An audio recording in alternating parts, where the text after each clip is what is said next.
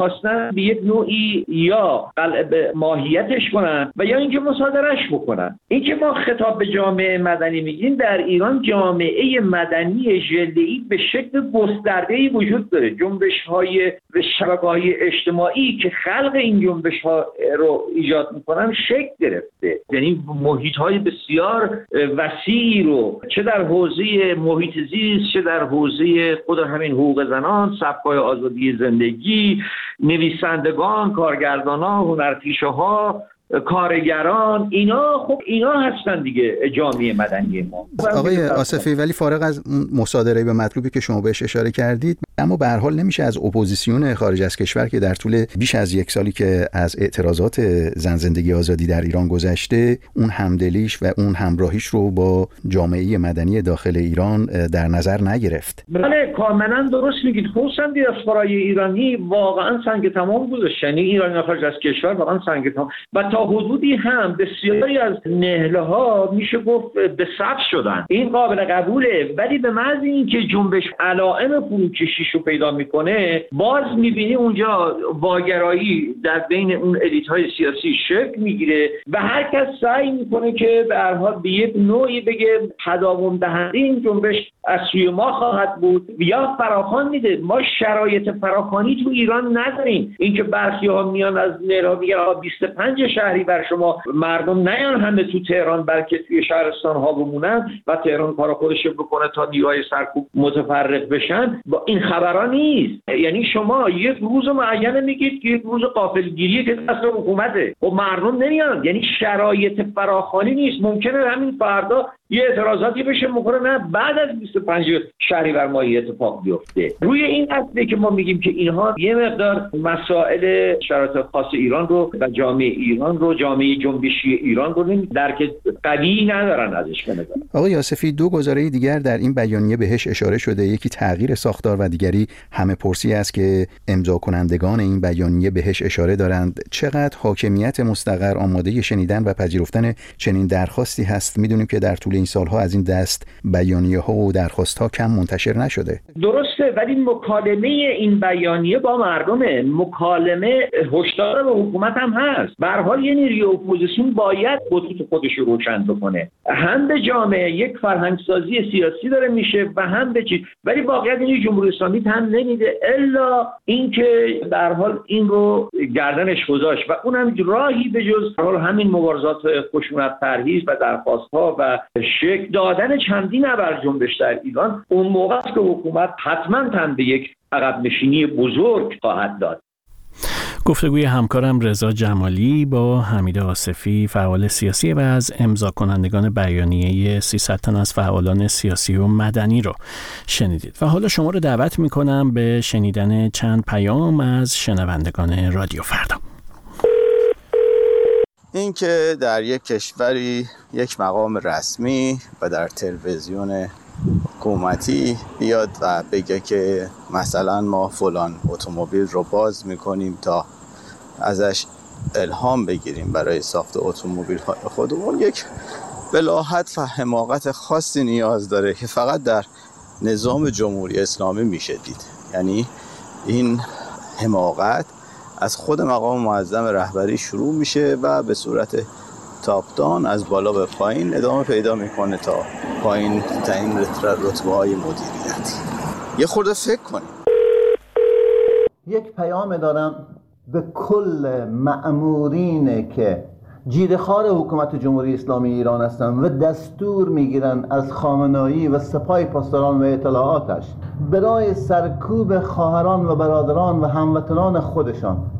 میخوام بگویم مأمورین جیره‌خوار، یادتان باشد زمستان میرود، روسیایی به زغال میماند. روسیایی به شمایی که امروز نه به خواهر، نه به مادر، نه به هموطن، نه به همشهری، نه به همسادت رحم نمی کنید. نکن. زمستان می رود، روسیایی به زغال می ماند. شب دراز است و قلندر بیدار.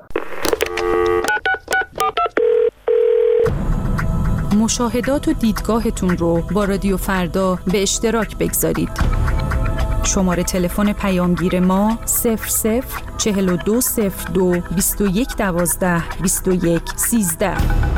شما بخش جدا نشدنی پوشش خبری مایید.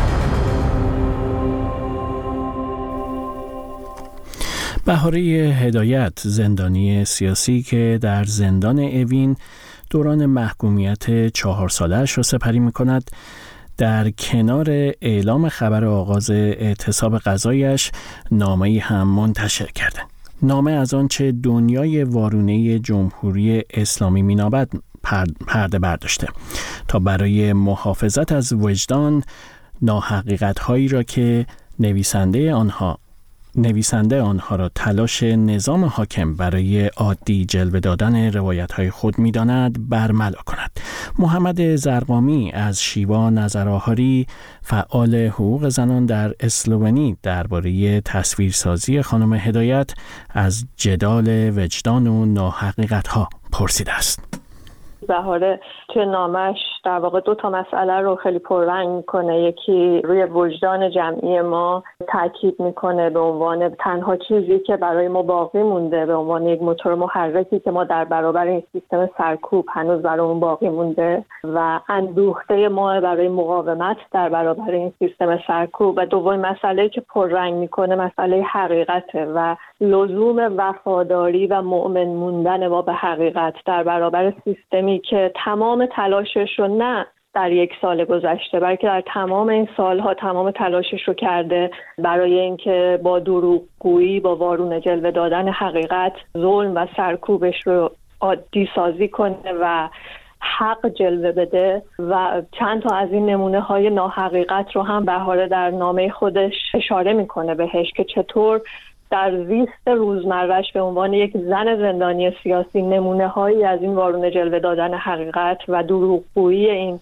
سیستم سرکوب رو داره میبینه. اونجایی که از پرونده نیلوفر بیانی و سپیده کاشانی یاد میکنه، از وضعیت الهه و نیلوفر به عنوان نمادهای جنبش زن زندگی آزادی یاد میکنه، در واقع نمونه هایی از این دروغگویی و ناحقیقت که در 1 سال گذشته در جریان قیام ژینا هم ما به کرات شاهد بودیم. که خانم نظر آهاری، اجازه بدید یک گام جلوتر بریم و به این بپردازیم که اهمیت این نامه در شرایط کنونی و بیان این ناحقیقت‌ها در چیست؟ ما باید این رو بپذیریم که جمهوری اسلامی دستگاه‌های مختلفش رو، هم از دستگاه‌های رسانه‌ای، صدا و سیما، خبرگزاری‌ها، همه اینها رو به کار میگیره برای این وارونه جلوه دادن حقیقت و ممکنه که در بخش‌هایی از جامعه این کارکردش رو بتونه داشته باشه و بخش‌هایی از جامعه رو بتونه با این دروغگویی همراه کنه، هر چند که هر سال که میگذره این بخش همراه کوچکتر میشه و همه به این دروغگویی و به این ناحقیقت در واقع پی میبرند. اما همچنان کنش‌هایی مثل کنش بهاره هدایت و تلاشش برای بازگویی، پررنگ کردن این ناحقیقت‌ها به نظر من بسیار مهمه، مخصوصا در آستانه قیام ژینا، در آستانه 1 سالگی جنبش زن زندگی آزادی.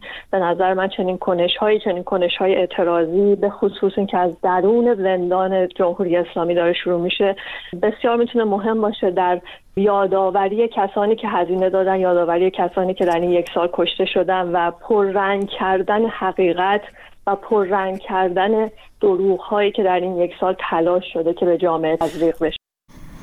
تحلیل شیوا نظر آهاری، فعال حقوق زنان، در مورد نامه بهاره هدایت، زندانی سیاسی از زندان اوین رو شنیدید. و اما شما رو دعوت میکنم به شنیدن یک خبر دیگر. یک عضو انجمن روانپزشکان ایران افسردگی را یکی از رایج‌ترین اختلالات روانپزشکی اعلام کرد و گفت در ایران شمار مبتلایان زن 2 برابر مردان است. به گفته علی نازری، تهران با بیشترین شمار مبتلایان به افسردگی در صدر استان‌های کشور قرار دارد. به گفته این متخصص روانپزشکی، طی 26 سال گذشته مبتلایان به افسردگی در ایران حدود 2 برابر شدند. در مقابل استان‌های گیلان و یزد نسبت به سایر استان‌ها از وضعیت مطلوب تری برخوردارند. به این ترتیب به پایان این بخش خبری رسیدیم. همچنان ما رو دنبال کنید. 45 دقیقه دیگر با بخش بعدی خبرها.